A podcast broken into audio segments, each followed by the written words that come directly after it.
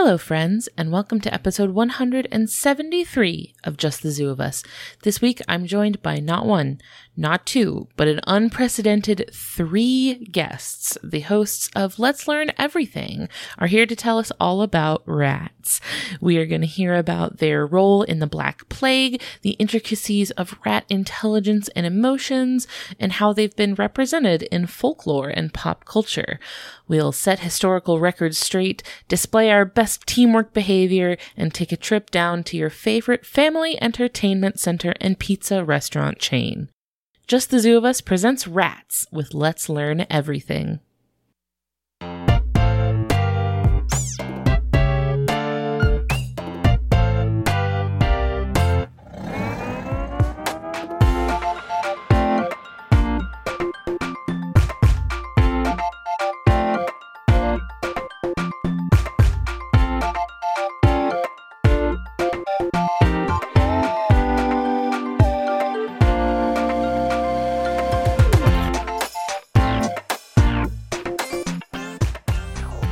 Everybody. This is Ellen Weatherford. I'm here with Just the Zoo of Us, your favorite animal review podcast. And this week, this is unprecedented, never before happened. We have been taken over.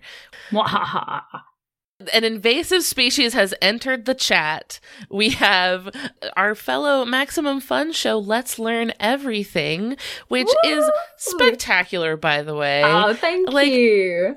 What a delightful show. Huge fan. And so I'm really glad to have our friends from Let's Learn Everything here to help us learn everything about rats. But before we talk rats, let's meet our friends.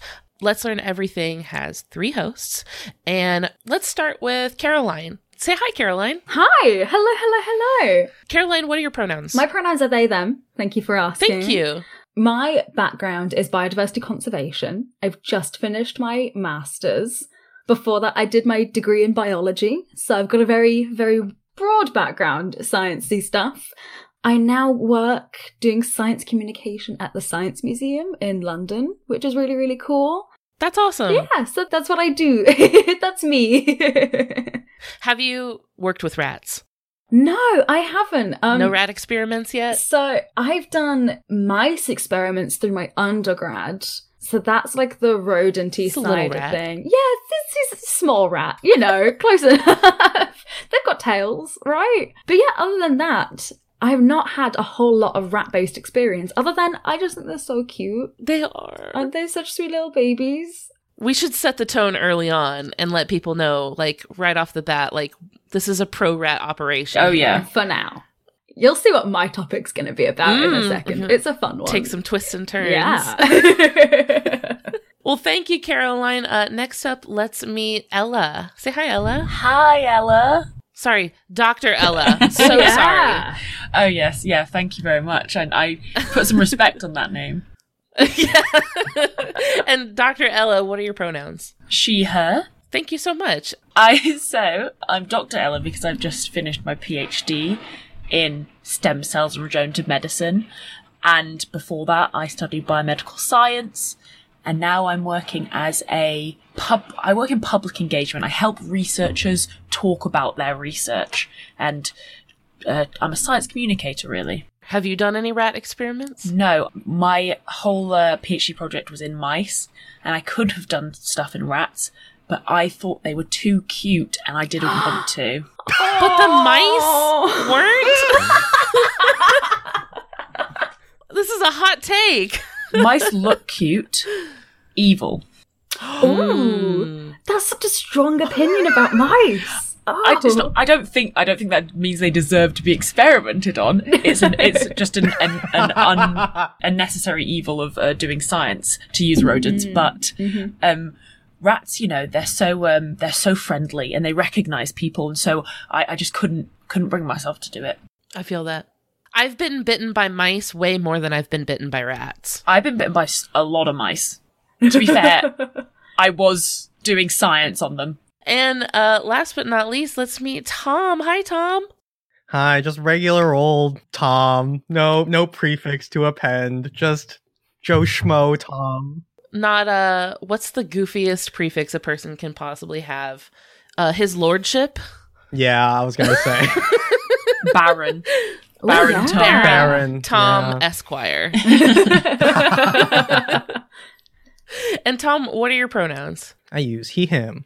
Thank you so much. And Tom, uh, let us get to know you a little bit. What's your story? Yeah. Uh, so I was originally went to school to study English and theater, and then somehow flipped to studying cognitive science and computer science. And right now I do software development professionally, and then also uh, science communication. I host a little podcast called uh, Let's Learn Everything. You might have heard Um, of it. Ella and Caroline. I don't know if you're familiar. Have you heard Just a of- oh, little that's one. cool. No, no big deal. It's so nice to meet fans like Caroline and Ella. Rude. Be so glad you're on the other side of the planet, Tom. Oh my goodness. if this is your first time listening to this podcast, just the zoo of us, we take animals and we rate them out of 10 in different categories of effectiveness, ingenuity, and aesthetics. And on Let's Learn Everything, you take different topics. Science topic, a general topic, and then answer a question from listeners. Uh, so we're going to kind of meld the two together into a big, beautiful, delicious podcast soup. um, but before we get into our categories, I just wanted to introduce our critter a little bit. So we're talking about rats, which is a rodent that a lot of people only see as pests. A lot of people see as pets. A lot of people see as food for their pet snake, possibly. Mm, Um, if you've ever had a snake, this may be a food item. This might be a grocery for you.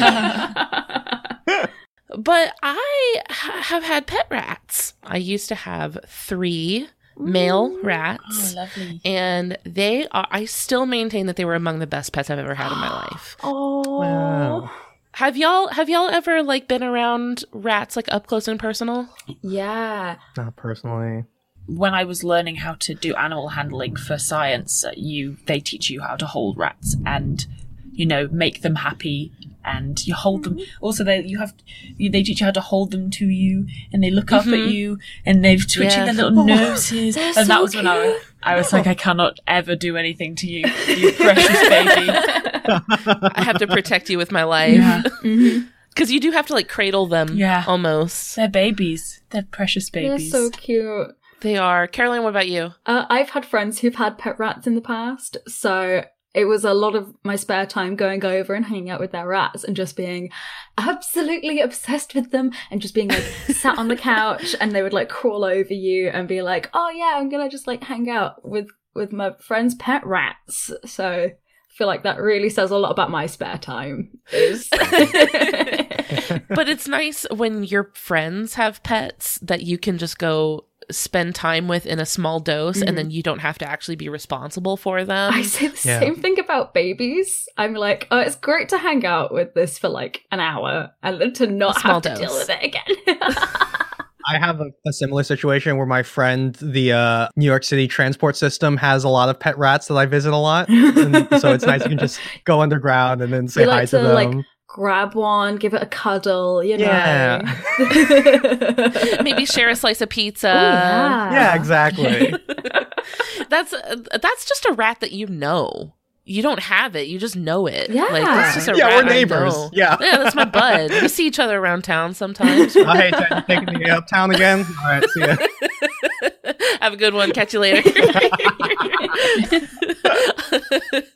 To get into our first category for rating the rats, which for us is effectiveness. So, like physical adaptations, things are built into the animal's body that let them get their food, uh, or things that are built in to help them not become food themselves, or anything that is like physically built into the animal's body to let them do a good job of their goals. So, Caroline, you've got this. You've got this category. Let's hear it. What do you give rats for effectiveness? I've taken this and I've put a little bit of a twist on it. I love it. So I'm going to be rating the rat's effectiveness for spreading plagues today. I love it.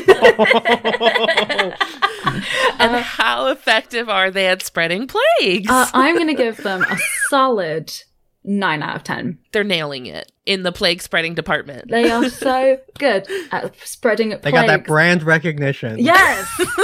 um, They have the market cornered. yeah, they're on it. you think plague, you think rat. Yeah. Have you seen this this video game Plague Tale? No.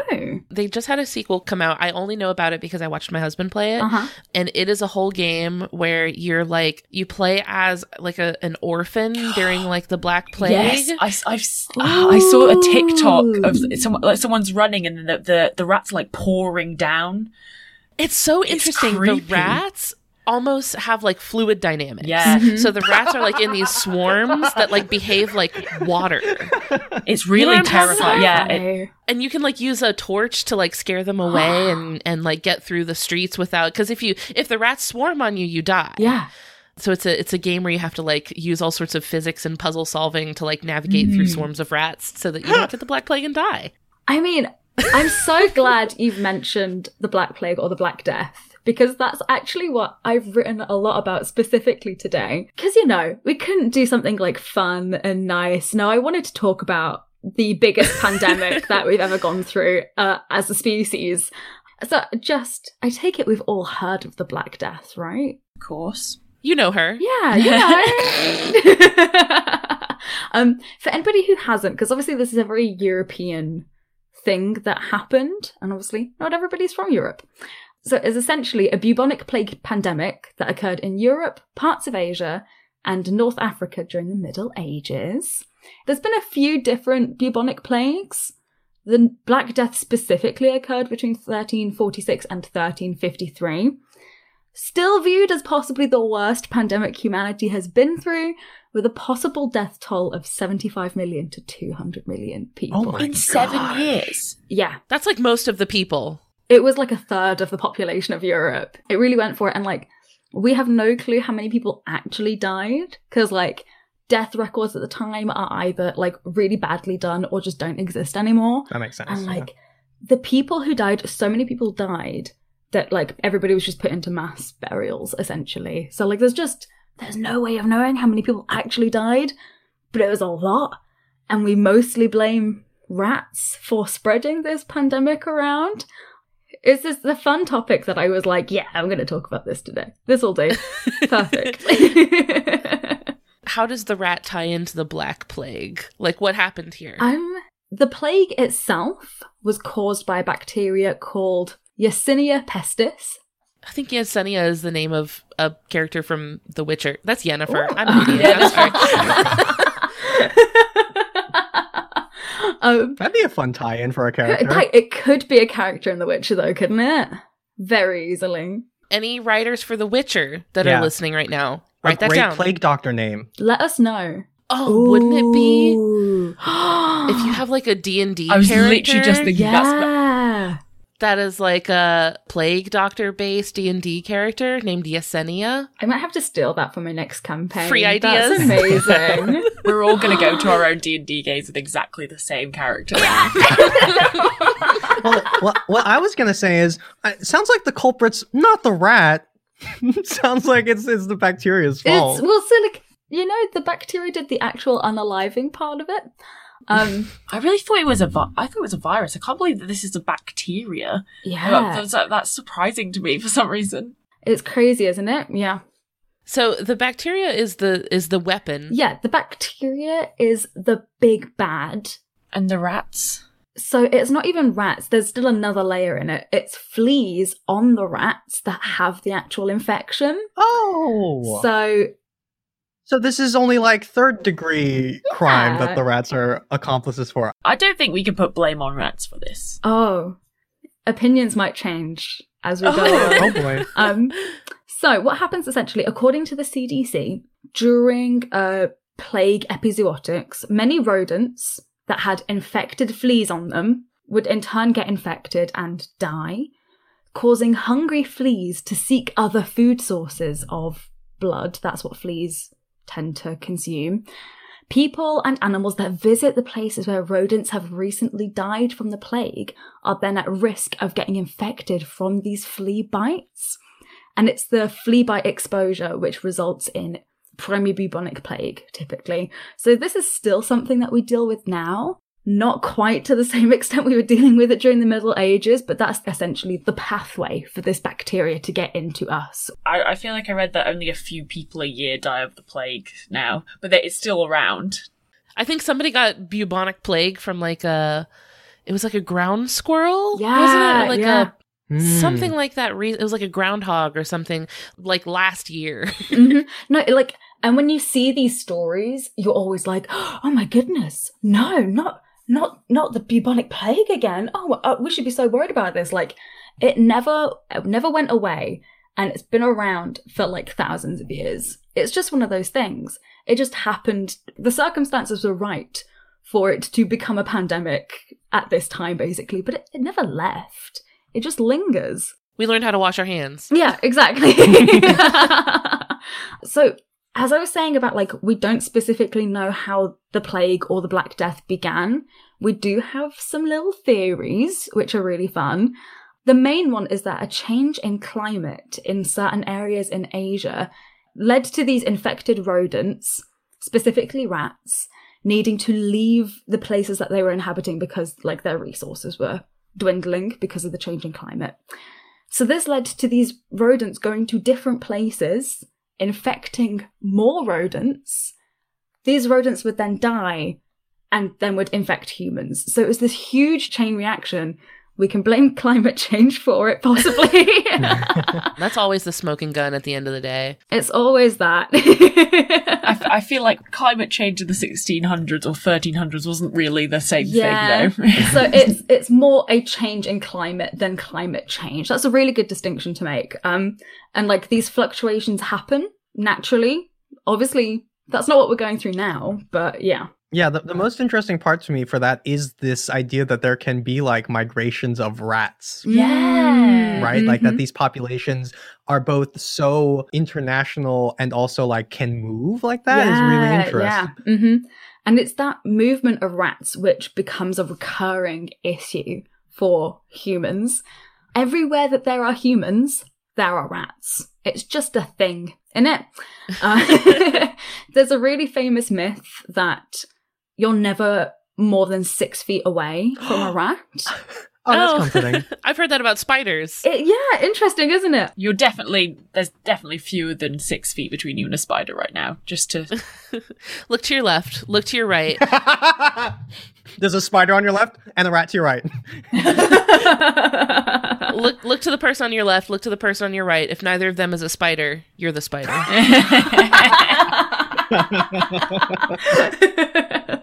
um, so yeah, that rat thing is a myth.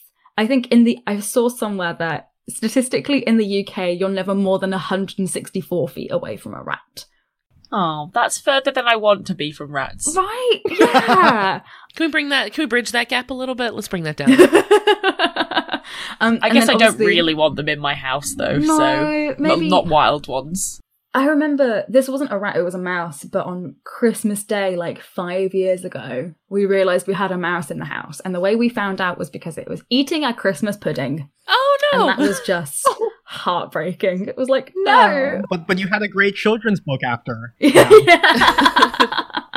um, so yeah, so we are like, we live on top of rats. Rats live on top of us. And that would be the same for these rats that were infected with the plague and then dying, is they're just going to be everywhere that humans are as well. So the rats That's weren't, point. they, the rats would die from the plague too. Yeah, they would. Yeah. Oh. so they're the victims here. Yeah. yeah. Hold on. You're not convincing me yet. I am loving this revisionism, this revisionist history here. Hold on to that feeling because it gets more. Because Wow. Uh, the feeling is injustice. um, They've been because they got killed by the plague and then blamed and for they're blamed for it. Yeah, it's so rude, isn't it? it. It's a lose lose. Mhm. So that that's what, in theory, we thought was happening with basically. Uh, and it was obviously really bad because globalization was becoming a thing. So people were moving around so much more, especially ships, trade routes, stuff like that. Like there was no escaping these infected rats or these rats that had these fleas on it, basically. So because rats are just so around us and they're so good at being around us and using our resources and the things that we waste, they happened to spread the plague. Therefore, 10 out of 10, they're gross. They deserve to be blamed for 75 people, 75 million people's deaths. that is definitely the end of my section. There is nothing, nothing more to say. Mm-mm. Mm-mm. Hmm. Hmm. Sus. Says, says. I don't know what you guys are talking about. I believe Caroline wholeheartedly. Thank you, Amazing. Don't bamboozle me. you, you might be about to get bamboozled, Tom. I'm so sorry. Oh. Um, So this was the theory for literally hundreds of years. Oh wow. This is how we thought the Black Death or the major bu- bubonic plague was spread. We've blamed rats. We've seen them as like dirty and gross and nasty because of this impact that they've had. They killed a third of the population of Europe. And then a 2017 paper came out and basically was asking questions about this theory and possibly proposing an alternative theory. This is like Serial for rats. vindication for Yeah. the vindication for the rats. so, I'm suddenly into true crime. I know, right? so, according to National Geographic, for one, the Black Death tore through Europe far faster than any other plague outbreak that actually did have that like transmission. So we do know that rats do spread diseases. The Black Death, though, spread so much more quickly than it would have done if it was rat based. Hmm. Additionally, rat falls precede some of these other outbreaks. Uh, and a rat fall is basically large numbers of rats dying to spread the plague. And there is actually no medieval records suggesting that rats were dying en masse, Hmm. which really calls into question if that was what was going on, right? So these researchers and the, pa- the people who did this paper agree, suggesting that it's not clear where the belief that rats actually spread the plague came from in the first place. That's a great point. This is like a universally accepted fact. It's a universally accepted fact, and this paper calls all of that into question, basically. The paper's just like, is it? Did, did that actually happen though? Uh, Did they though? Yeah, literally. The researchers go on to say there is little historical and archaeological support for such a claim, which is a bold thing for a researcher to say, to be honest. Yeah. Like, you don't get a lot of scientists making such decisive statements, you know? Right. I've heard something about this theory that it wasn't rats. Yeah. Because I've I'm not a stranger to this topic. I've heard that some people think it was cats. Aliens. Ooh, interesting. Because at the time, mm-hmm. people had cats to hunt the rats and the mice. So the cat and the cats were largely outdoor cats, right? They're just roaming yeah. through the streets, Yeah. going into people's houses, usually not so much like in people's houses, Mm, but people are, you know, taking care of their cats. So people are going to be intentionally putting themselves in proximity to the cats. Yeah. And the cats are hunting the Ah. rats. So the fleas are getting onto the cats, and then people are loving on the cats. Yeah, yeah. And the fleas get onto them from the cats. I mean, So it was the cats all along. I love that. I will not take cat slander. That's exactly it. That's exactly it. Nobody wants to blame the cat. You know, nobody wants to say, oh, these cats are giving us the plague and killing us Mm-hmm. because you love your cat and you don't want it to be bad for you. Yeah, yeah. So you don't want, so you'd much rather say, oh, it must be the, the gross, smelly, greasy rats all over the place, right? Absolutely. And the animal I already hate. Yeah. And actually, like, there's possibly is some truth in that. That's not what the paper suggests, but definitely, definitely in other breakouts of the plague as well, we know that cats and dogs can get infected and be carriers of the plague. So yeah, so there's definitely got to be a level of truth in that. Um, and obviously with like, these pets, especially dogs, you're inviting them into your home. If they're going to pass away, you're going to spend time with your pet as it passes away hmm and then the fleas are coming onto you. Right, even if it isn't just dogs or just cats, Yeah. it's, it is very clearly bacteria, fleas, Mhm. rats, other animals, Yeah. as opposed to just rats. Yeah, which is, absolutely. again, wow.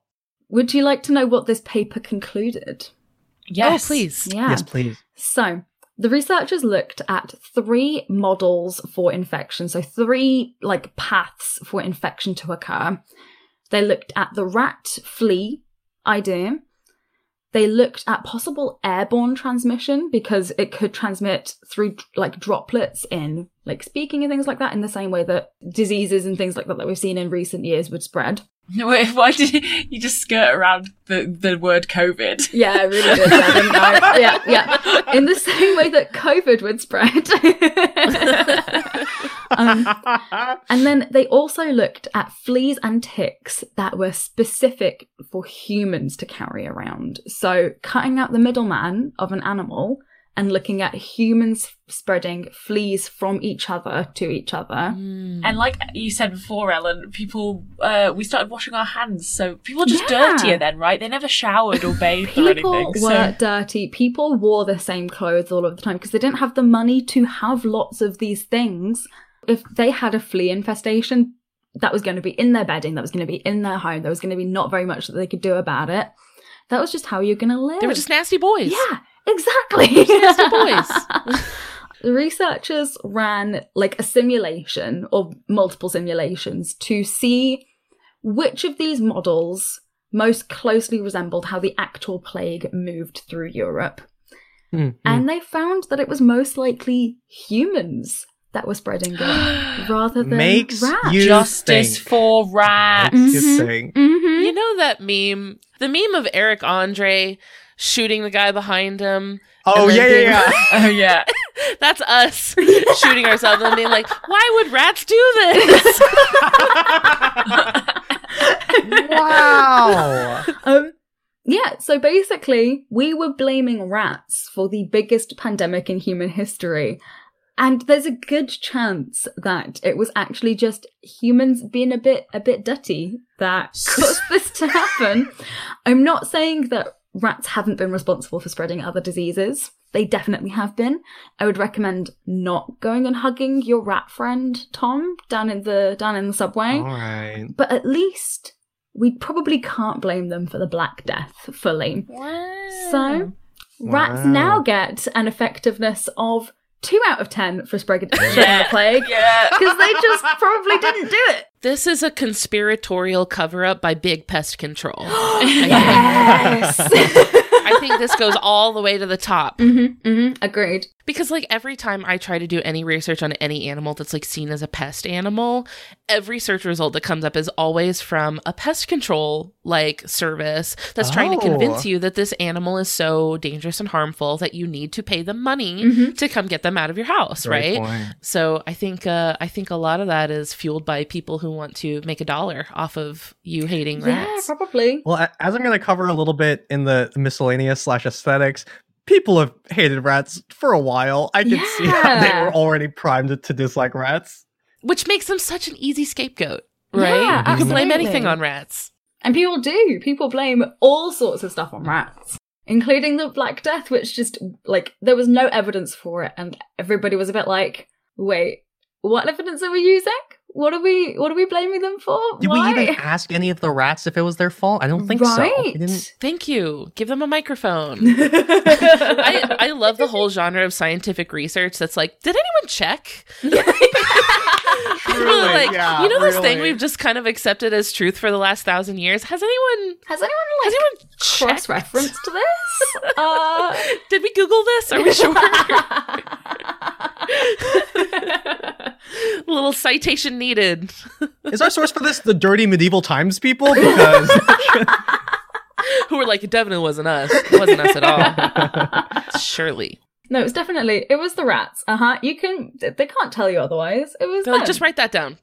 Well, thank you, Caroline. This has been spectacular. I feel like we've set the record straight for the rats. I I know they're thankful for you coming to bat for them. I'm so I, I'm really hoping that I've maybe changed one person's mind about rats. You know, they're just They're just little guys. give them a try. You know, they're, just cute little little guys. guys. They don't deserve the hate that they get. They're just they're just trying to live their best life. If they see a packet of crisps on the floor, they're gonna go for it. Why wouldn't they? The beautiful thing about pet rats is that if you run out of like rat food, you can feed them anything, right? they, they do not care. You can feed them literally whatever, right? And so a lot of times I would just feed them like, I don't know, Ritz crackers, right? Like strawberries. I don't care. You know, like give Oh. them whatever. And uh, which unfortunately meant that if anything, like when I would let them out of their cage to just kind of like roam around the room a little bit, which was not very often, like not for like extended periods of Mm, time, you know, mhm. because they do. One thing about rats is that they do pee. Uh, everywhere they go, they leave a little trail of urine behind them. Mice do it as well. They don't actually have like control over their bladders. It's not like uh, it, Yeah. they're not doing it on purpose. Oh. It's just Oh. happening. Oh, They're I constantly- didn't know I didn't know that either. Yeah, so like I would have to kind of like lay down like towels basically and stuff that I had like specifically for them so that they could kind of roam a little bit. But if I had any sort of snack anywhere in my room, they would chew through literally any container. That like they could chew through plastic, they could chew through like um rubber, like they can chew through a ridiculous amount of stuff that like Oh my goodness. and there's and they're so clever about it too. Where like they can find the weak spots or like find exactly no where. Oh my gosh, it's incredible. That's why you like a lot of times you'll hear about people like when people have rat infestations in their house, Mm. they'll chew through electrical wires, right? They'll chew through like Yeah. wiring Yeah. and wire casing. Another thing about about rats is that they they're they're pretty big, right? Mm, They're mhm. like probably two feet if you include their tail. So they're pretty big. they're like made of goop. Like if you've ever tried to pick up a rat, they're so like liquidy. Do you know what I mean? The fluid dynamics. Mm. Yes, their their bones are very bendy. They've got like a, a Huh. tiny little skeleton inside, just like lots of fleshy and fur. It's just they're like they're a bit like cats in that way. yes, they're like I they was they have the kind of liquid property, like Yeah. non-Newtonian fluid Mhm. property of cats, where they just kind of like they're very fluid, and that means that they can squeeze into very very tiny spaces. Right. So like it, this is a big problem when you have a cage for rats because you might think they can't get through the bars, but they can. They're so sneaky. they are. What you're telling me, Alan, is that well, there needs to be a rat heist movie. Because first they cut the power, then then they squeeze through holes, and then they cut a perfect hole at the weak spot of whatever Mhm. they're getting at. it's a perfect ratatouille, crime. but like Ocean's Ratatouille. And like you can train rats as well to do stuff, can't you? So you could totally train a rat to do a, a bank heist for you, Tom. If you put the effort in, you could do it. You could make it happen. I had my my rats knew their names. Where like I would say the rat's name and the one that I called would come to me. Mhm. Um, and you can train them to do tricks. I never trained mine to do tricks, but I know it's possible. Hey there, we are going to take a quick break to hear from a couple of the other shows on the Maximum Fun Network. When we get back, we're going to check out ingenuity and aesthetics for rats, so stick around. I'm Jordan Crucchiola, the host of Feeling Seen, where we talk about the movie characters that make us feel seen. And I'm the show's producer, Marissa. Jordan, you've interviewed so many directors, actors, writers, film critics, and I like to play this little game where I take a sip of coffee every time someone says, That's such a great question. That's such a fabulous question. Or they tell you how smart you are. I think that you are rather brilliant. And of course, the big one is When, they, cry, unexpectedly. unexpectedly. Yes, yes. Jordan, I don't want to cry on your podcast. I wasn't expecting to cry. I mean, it makes me kind of want to cry. Ah. Feeling Seen comes out every Thursday on MaximumFun.org. Listen already. What are you waiting for? Jordan, that's such a great question. Hal Lublin here with breaking news on a revolutionary form of entertainment professional wrestling. For more, we go to our correspondent, Danielle Radford. Professional wrestling is the craze that's sweeping the nation, featuring fisticuffs and colorful costumes. But who can help us make sense of this world of body slams? Lindsay Kelk has the answer. Sources tell us of an amazing podcast called Tights and Fights, filled with discussions of the absurdity of professional wrestling, plus all the sincerity and hilarity that you could shake a stick at. Listen to the Tights and Fights podcast every week. Find it on Maximum Fun or wherever you get your podcasts. And your old timey radio. The second category we, we rate our animals on is yours, Dr. Ella. This is ingenuity. So, like behaviors the animal is doing with their body um, that let them solve problems that they face or navigate their uh, little rat world. And also on Let's Learn Everything, you answer a question from somebody. So this is this is your department, Dr. Ella. Yeah. What do you give rats out of 10 for ingenuity? So I hands down give them a 10 out of 10. Ooh. Incredibly, incredibly intelligent creatures. And we're going to find out now why. Yes. In many ways. Because the question element of this is what have we learned about rats from behavioral studies? Mm. Oh. Interesting. Oh, I love that. Um, because rats are invaluable scientific tools as well as being incredibly cute. Um, and before we get into it, there's a, I should make a caveat here. The rats that Caroline was referring to, that's um, primarily black rats and brown rats. That's Rattus rattus, that's black rat, and Rattus norvegicus is a brown rat. So the, the genus Rattus is the only true rat. Other other things have the name rat in, but this is the only rat. The the rats I'm talking about here, they're specifically Rattus norvegicus domestica, which is the domesticated version of the brown rat. It's what you would have had as pets, Ellen, or a, a, a type because they come in different flavors. Um, and they're called fancy rats. These rats, which is they're um, really lovely. Oh, oh. One of mine was also, in addition to being a fancy rat, it was a Dumbo rat. Oh, the big ears, right? Yes, he had big, huge ears that are like low down on the side of the face. So they give it this like droopy little face. And at one point, I had one that unfortunately didn't get along with my other rat, so I could not keep him. But he was called a velveteen rat, where his fur was curly. Oh, I have to Google this immediately. Oh my goodness. So lab rats, um, they're they're fancy rats, but uh, there's a few different types of them. But typically, they they're that typical albino rat, red eyes, white fur. Um, oh yeah, yeah. So to answer this question, what have we learned from the behavioural studies? We're going to play a game called Rats Can. Um, I love this. I'm going to say something that rats can do, and you need to tell me if it's true or false. Love it. Um, with justification if you want. So, Show your work. uh, rats can laugh. True or false? Whoa. I'm going to say yes because I've heard it. oh, what do we mean when you say a laugh? Yeah, because I mean, I, I, on the subway, I've done my tight five, my set to some rats, and they haven't laughed, but that could just be me also. They're a tough crowd. Listen, they've Yeah, heard a lot of pretty tough routines.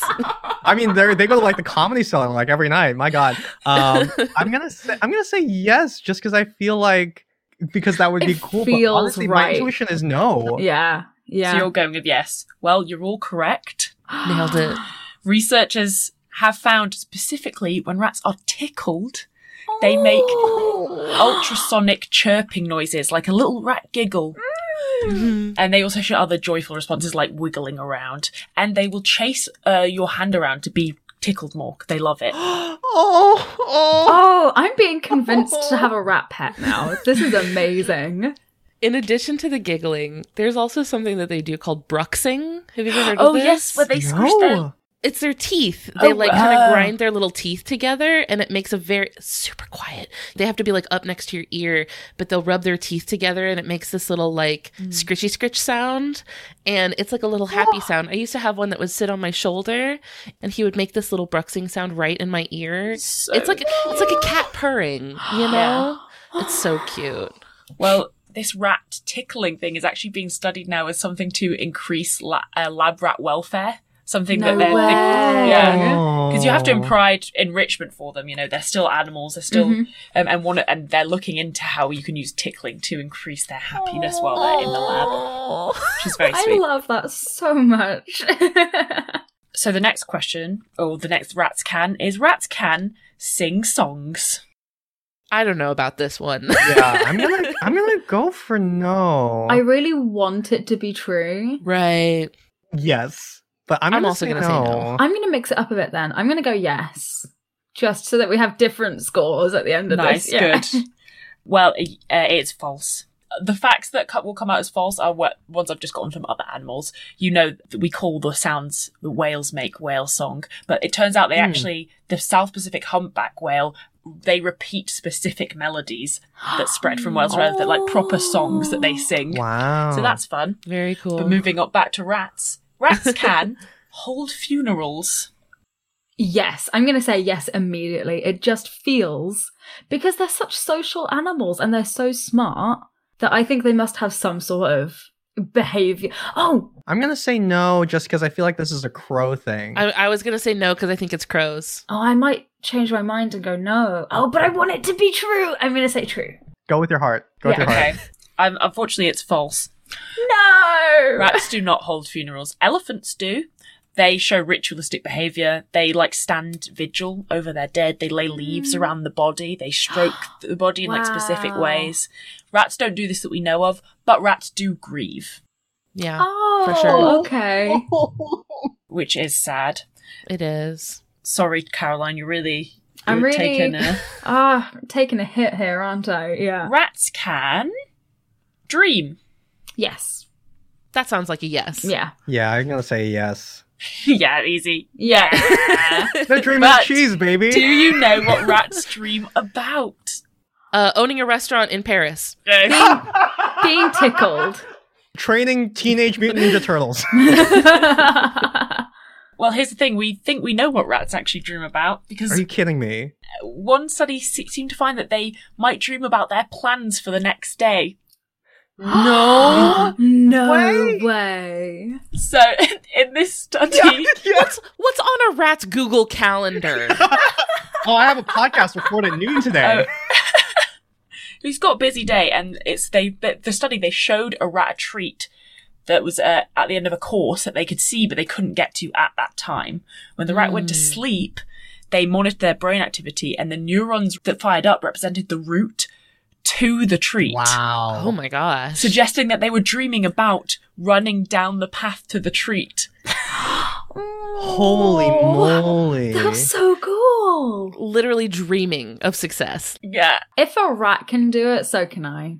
You know, dream So, big. Now I'm just thinking about like dreams as a um analog to describing intelligence, right? Because it, it's like it shows some pattern of thought that then can kind of like express itself. That's so Mm. interesting. Like anticipation or like imagination, right? Yeah. That you Yeah, can yeah, yeah. conceive of something that isn't physical reality yet. Yes. It's very interesting. Uh, so our next rats can. Uh, rats can work as a team. Yeah. Oh, absolutely, yes. yeah. Yes. Researchers have found that rats, when they're doing mazes, they complete them significantly faster as a group. No way. Um, and they even make time for play fights and, so you know, having just a good time together when they're doing it, which is lovely. While giggling. While giggling away. All these are so easy, but fu- it's still fun. Rats can It's so participate in democracy. I'm sorry. Legally, no. I'm going to say no. because they can't reach the age of 18, so they legally can't vote. It's it's legal for for the animals by animal law. That's true. So I'm now thinking, like, if it's not a rat, what other animal can participate in a democracy?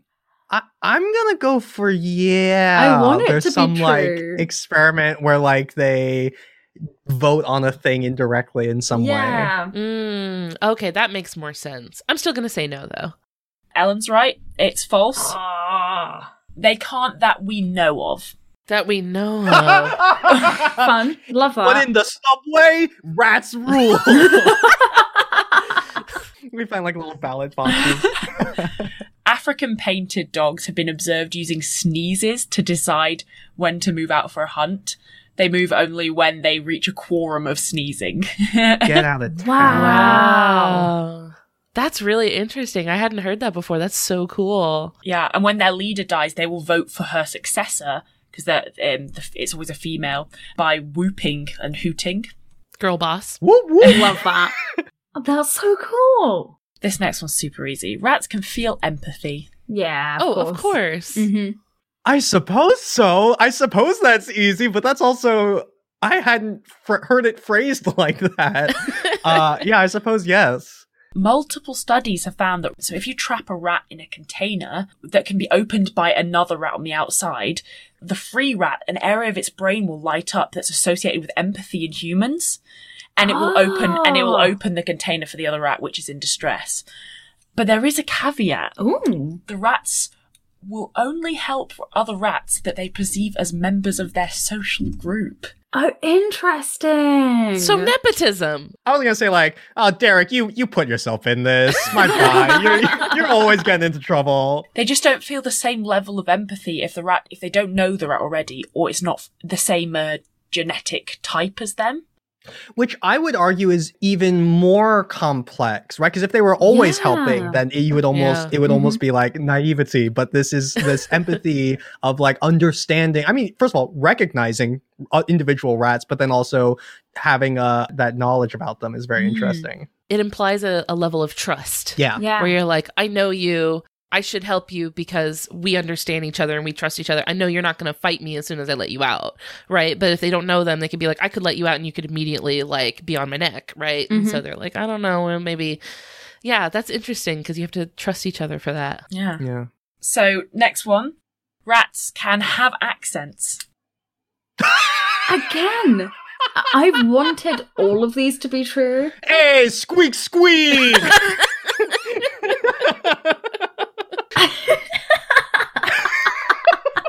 Southern rats, their squeaks are actually like multiple syllables.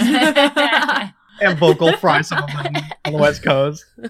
I'm going to say this one's not true just because I think I'm aware of a different animal that has an accent.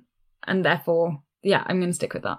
Yeah, I'm gonna go for no. I don't know if they can vocalize much, but They, they can squeak. I've definitely heard of like cetaceans having accents, Mm. like orcas and dolphins, but I don't know if that necessarily excludes rats from having them. Yeah, so a lot Mm-hmm. of a lot of things we've talked about apply to other animals. Right. I know that they do kind of squeak at each other to socialize. I don't know how much variation you can get in that squeak. Like, I don't know if that squeak can be different enough to do an accent. I'm Mm-hmm. going to say no. Well, you're all correct. They can't. I don't think it's because the squeaks don't have enough range. Because naked mole rats can uh, have a- have accents. Oh. wow. Those are funky animals. I Yeah. love them so much. Bizarre. There's nothing normal about those things. No. bizarre, bizarre creatures. And um, goats also have accents. Mm, I think it was goats I'd heard before. Yeah. So next one, rats can make friends with robots. Oh, I say yeah, baby. I'm I'm immediately like, yeah. How similar is the robot to a rat? Like, does is it a robot made to look like a rat, or is it just like a little, like a, you know, battle bot? Mm. The um, robot is the size and rough shape of the animal, but it doesn't look like it. It doesn't look like it at Uh, all. I'm gonna say yes. I think so. That's a total guess. I don't have a reason for that. It just feels right. You're all correct. Again, rats can make friends with robots. No way. Specifically, one study found they housed the rats with the little rat-shaped robots. They were either it was either an asocial robot, so it just moved backwards and forwards randomly and side to side, or it was a social robot, so it followed the rat around. It like interacted with its toys. And the thing I talked about before about the empathy, they did the same thing where they trapped the robots in little boxes that the rats could free them from. No way. way. And the rats would free the social robots, but not the asocial robots that they didn't have a connection to. That's amazing. Wow. I would be curious to know if they had any way of determining whether the rat felt differently about the robot Mm. than it did about its fellow rat friends. Like if it if it knew that it was different but was still like isn't that adorable though being like you're a little different but we're still friends. Like like you're a little different but I accept you for who you are. Like how cats think that like uh, humans are just like weird bad cats, but like but rats think that these robots is just like oh You're just you're just a dumb big rat. Maybe they're like they're pitying the robot. They're like, "Oh, honey. Oh, honey. bless his heart. we got to do something. This poor rat." Our final one is rats can drive. I think this is a yes. I want it to be a yes. I wanted all of these to be a yes, but this one the most. I really want this to be a yes. I think I'm going to say yes. All saying yes. I have a mental image of a little rat on like a Segway, and it's Yeah. adorable, and I don't want to let it go. um, you're all you're all right, and that's a full Crushed it. So this is so great. So researchers they built a tiny car Oh my out goodness. of uh, like a clear plastic food container. They put wheels on it, and there were copper bars at the front, and the the uh, the rat would stand on a metal bar. So when it um, touched the copper bars, it was completing a circuit. So it could push it forward or to either side by touching the side of the vehicle, and they were trained to drive them by they put a treat further out of its reach, and it could only get to it by driving the car towards it. Um, and and they learned to drive so one of the researchers in the study, uh, Kelly Lambert, said they learned to navigate the car in unique ways and engage in steering patterns they had never used to eventually arrive at the reward. Wow. And also, driving relaxed them as well. They had lower levels of stress oh, hormones after way. driving.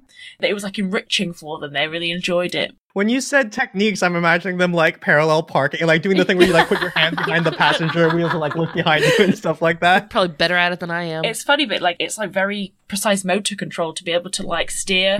Right, totally. Mm, so impressive.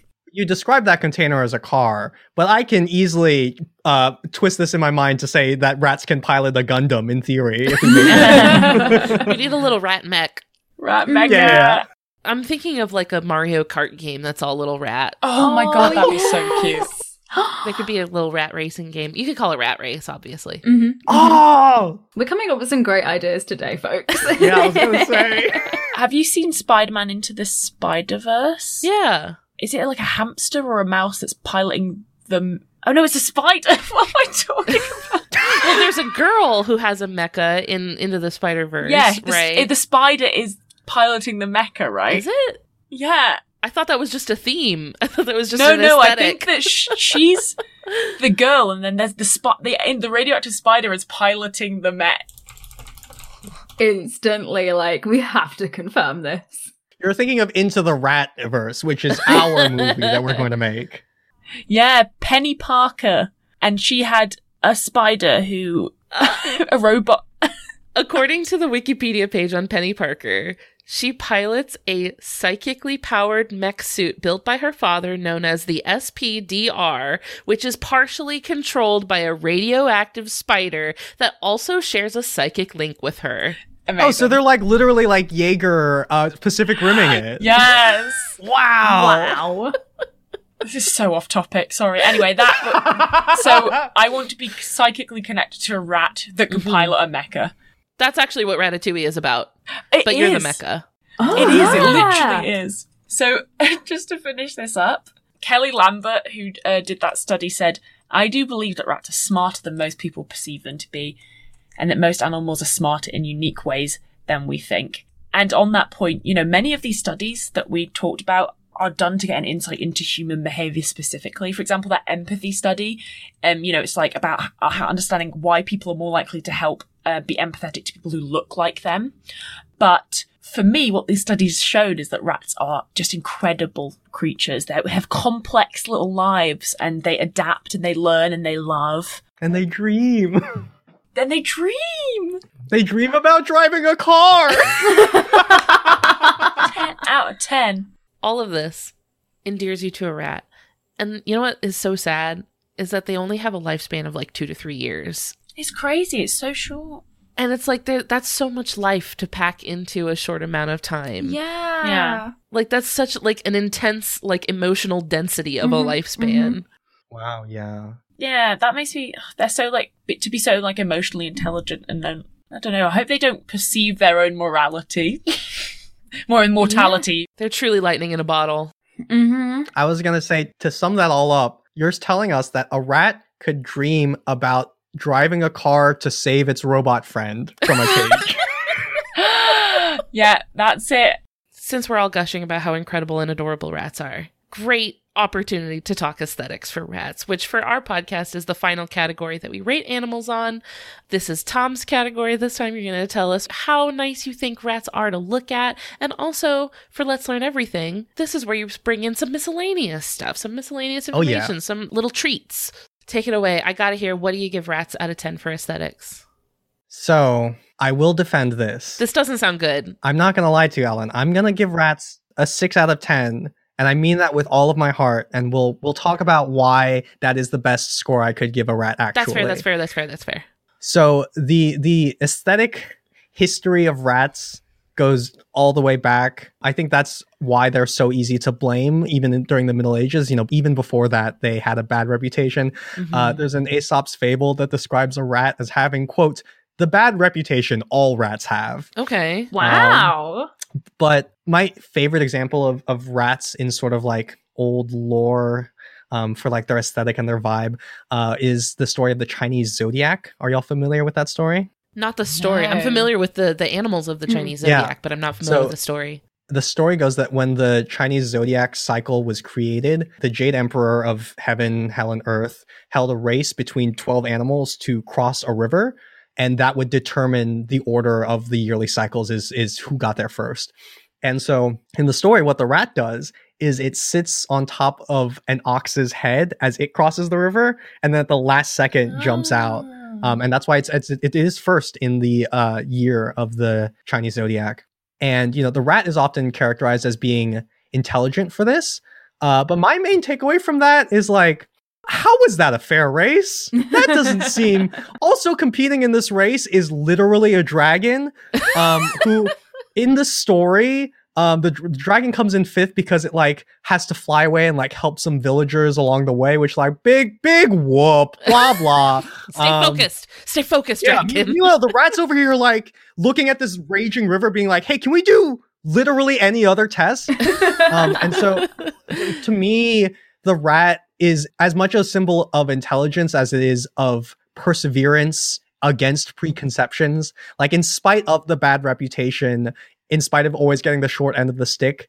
And that story also mirrors a similar modern day story of rat perseverance, um, a story about a rat which has as much personal and cultural importance to me as the Chinese zodiac. Um, a rat that Ella and Caroline might not be familiar with, but I hope Ellen is um, a rat who goes by the name of Charles Entertainment Cheese, uh, otherwise known as Chuck E. Cheese. Please tell me you guys know about Charles Entertainment Cheese. Yes, I know Chuck, what Chuck E. Cheese is. I had no clue that that's what Chuck E. Cheese actually like stood for. Oh, that's his full legal name, baby. Wow. Is that actually you? I thought you were just. No, that's Charles Entertainment Cheese. That's so funny. So, um, I didn't know this. Nolan Bushnell was the founder of Atari, and he had an idea to basically make a pizza place where the kids could then also play Atari arcade games. And that restaurant was, of course, named Charles Entertainment Cheese. Coyote Pizza. Oh. Which is a better name. yeah. that was the name they planned on. And Bushnell told The Atlantic uh, one day, he said, I saw this coyote costume. I went over, gave them my credit card, and then have them ship it to the restaurant. Now I had my coyote. He then goes on, I went to where animatronic engineers were working and said, How's the coyote coming? And they said, What coyote? You sent us a rat costume. I said, I'll just change the name to Rick's Rats Pizza. Rick's Rat. Rick, Oh my Rick God. Rats Pizza. Rick Rat's Pizza. Now- that doesn't. That's. do you- Who wants to buy pizza from Rick Rats? well, that's exactly what the marketing team said. They were like, Are you kidding me? This is what we have to work with? Bushnell said that the marketing team said, quote, you can't call a restaurant a rat place. People think rats are dirty. It's not going to work. But uh, they they did. They changed the name to Chuck E. Cheese, so not Rick Rat's Pizza, and it worked. I will also say. Now, this mix-up was that chance, or was that a team of rats working together to sneak their way, uh, just like they did in the first in the Chinese zodiac story? Who can say? It's a mystery lost of time. that was their PR department. But as InfoWorld reported in 1981, Rat dishes up pizza and computerized entertainment. Um, and, you know, though it went through some rough patches, against all odds, Charles the Rat stood the test of time until they betrayed my boy in 2012. So the former voice of Chuck described that change happened as they morphed Chuck E. Cheese from a joke telling, sometimes off color New Jersey rat to a lovable mainstream mouse who could sing. Yeah, I, I thought it was a mouse. You'd think that Disney would have something to say about that. You think they'd be like, um, excuse Like, me. stay in your lane. I don't think you will. But in other words, they abandoned him for a more aesthetically pleasing animal, the mouse. which Cowards. has got to be the most hurtful blow to any rat. Like that's the most common microaggression for a rat, right? Is being called a mouse or something like that. Um, and you know, so corporate, of course, would like use the lingo that they were like retiring the old Chuck, uh, but This, we're just sending him to a farm to rest. Ann Picarillo from the New Jersey Patch knew what was going on when she reported the headline, Joyzy Rat gets the axe.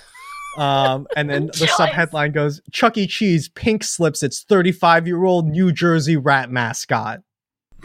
Which Wow. just just goes to show how a rat can sneak its way in the front door, climb that ladder of success, build up a brand, and then get pushed off the moment the weather changes.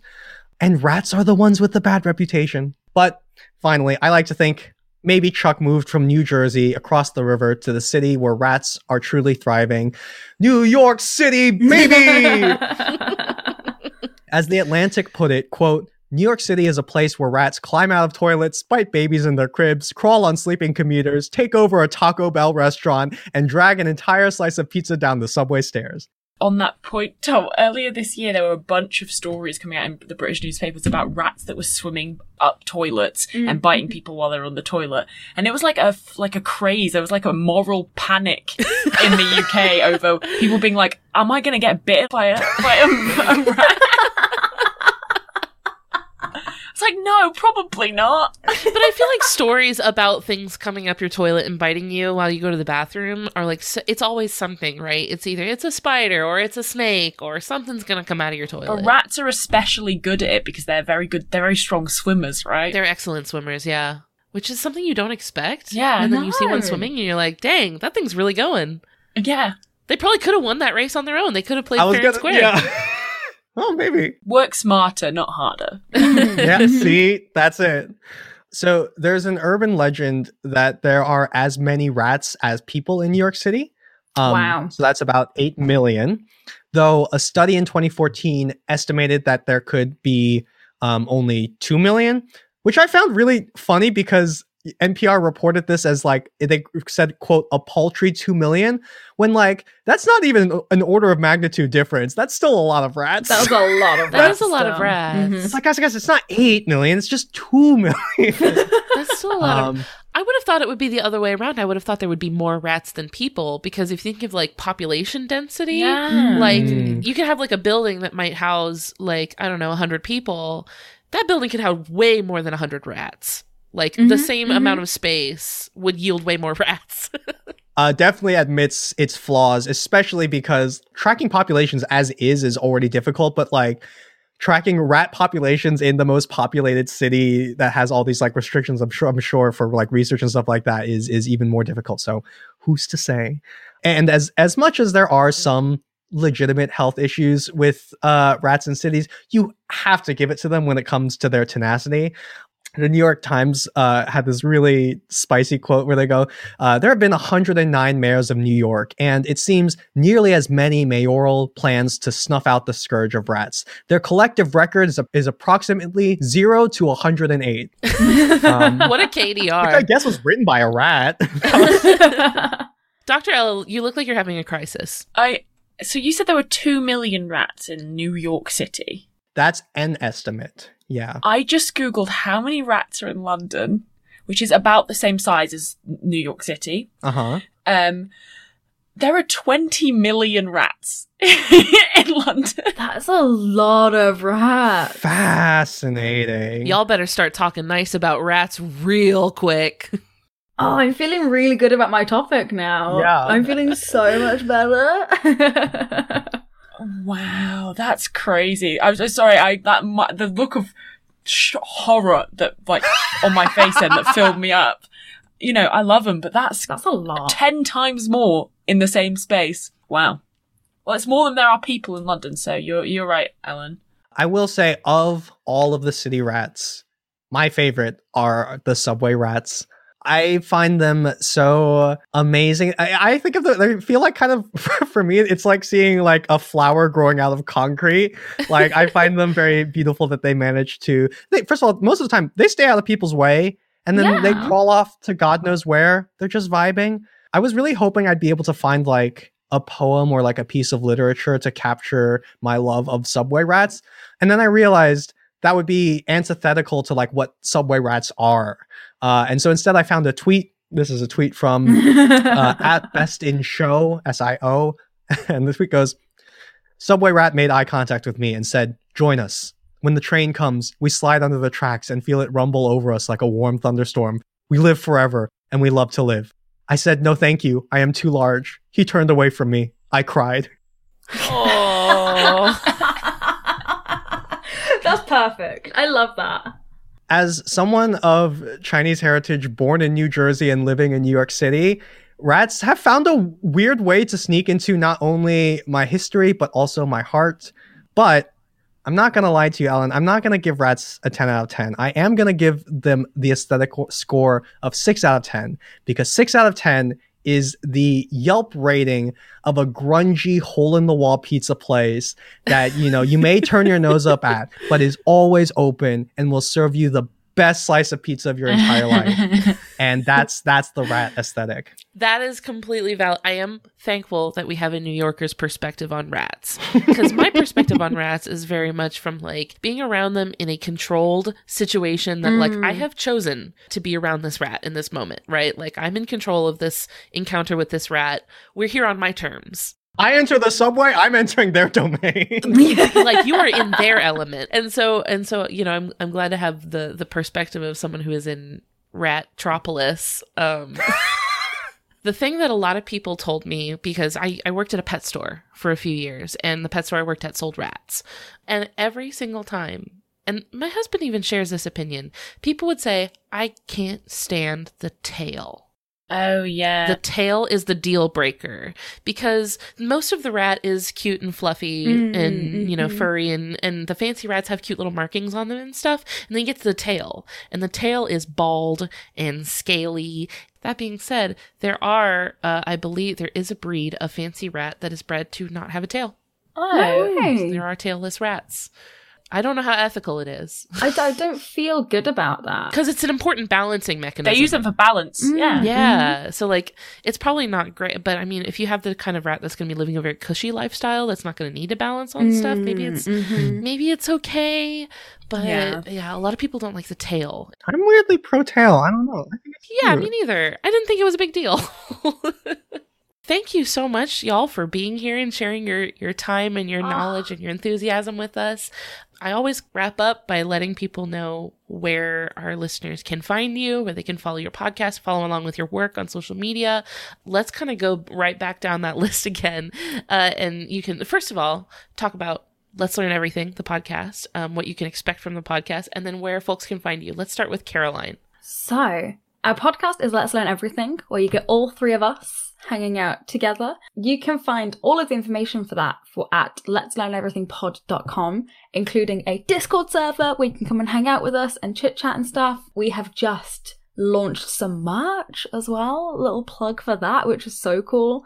And yeah, just more of this goodness in the future, I think, from us. We post every other Thursday. So yeah, come and hang out with us then. I would also like to say y'all's podcast is not as family friendly as ours is. So just This is true. keep that in mind. If you're listening with kids, that's Mhm. a after the kids have gone to bed podcast. Yeah. Parents do tell us that they let their kids listen to it, so it's really up to you. Yes. Yeah. We use curse words and sometimes talk about delicate subjects. It's not necessarily um at, not for um young people, but not young children for sure. For sure. Caroline, did you say where people can like follow you like personally on social Ah, media? Yeah. So I am Caroline the Bug everywhere, including Instagram, TikTok, and Twitter. So come and check me out there. I don't post very often these days, but it's still nice to have you guys there with us. For sure. I am Dr. Big Science Energy on TikTok. I really need to change that, I think. Um, and, Nope. No, you don't. And I'm Ella Hubber on, on Twitter. But don't follow me there because I just uh, talk about science, but not like in a fun way. And I am Tom Lum person on all places. And yeah, go listen to Let's Learn Everything. And uh hopefully soon. We're quite busy, but hopefully soon we'll also have Ellen on, so that'll be a good time. Yeah, That'll be fun. absolutely. Literally anytime. I'll look for any excuse to come vibe with y'all. Thank you so much for having us on, Ellen. And thank you so much for having us all here This here is such a today. joy to do. We, you, you would be so welcome. Oh yeah, It's been so much fun. This is like the most people that have ever been on this podcast at once. So You handled us all very well. Yeah, definitely. Truly. Sometimes we take a bit was- of wrangling, you know. So you've nailed Yeah, it. yeah, you wrangled us very you largely wrangled yourselves. Just like rats, we can work cooperatively. yeah, That's true. We're a big, happy teamwork family. Now, which one of us is the robot? Beep boop. It's it's we know. Thank you all so much for listening, whether you listened while driving a tiny car or sharing a slice of arcade pizza with your best robot friend. I hope you had as good a time as we did. If you liked what you heard, I hope you leave behind some kind words for us in a review on your podcast app of choice. If you'd like to hang out with us online, we're on Facebook, Discord, Instagram, and Twitter. Links to everything will be in the episode description below. If you have an animal that you'd like to hear us review on the show, send me an email at ellen at justthezooofus.com. I'd like to thank Maximum Fun for having us on their network alongside their other fantastic shows like Let's Learn Everything. They're one of our Maximum Fun neighbors, and I couldn't be more thrilled to share a network with them. You can check out the other shows, learn more about the network, and how you can support our show at MaximumFun.org. Finally, we'd like to thank Louis Zong for our incredible, beautiful, wonderful theme music. That's all for today. See you next week. Thanks. Bye.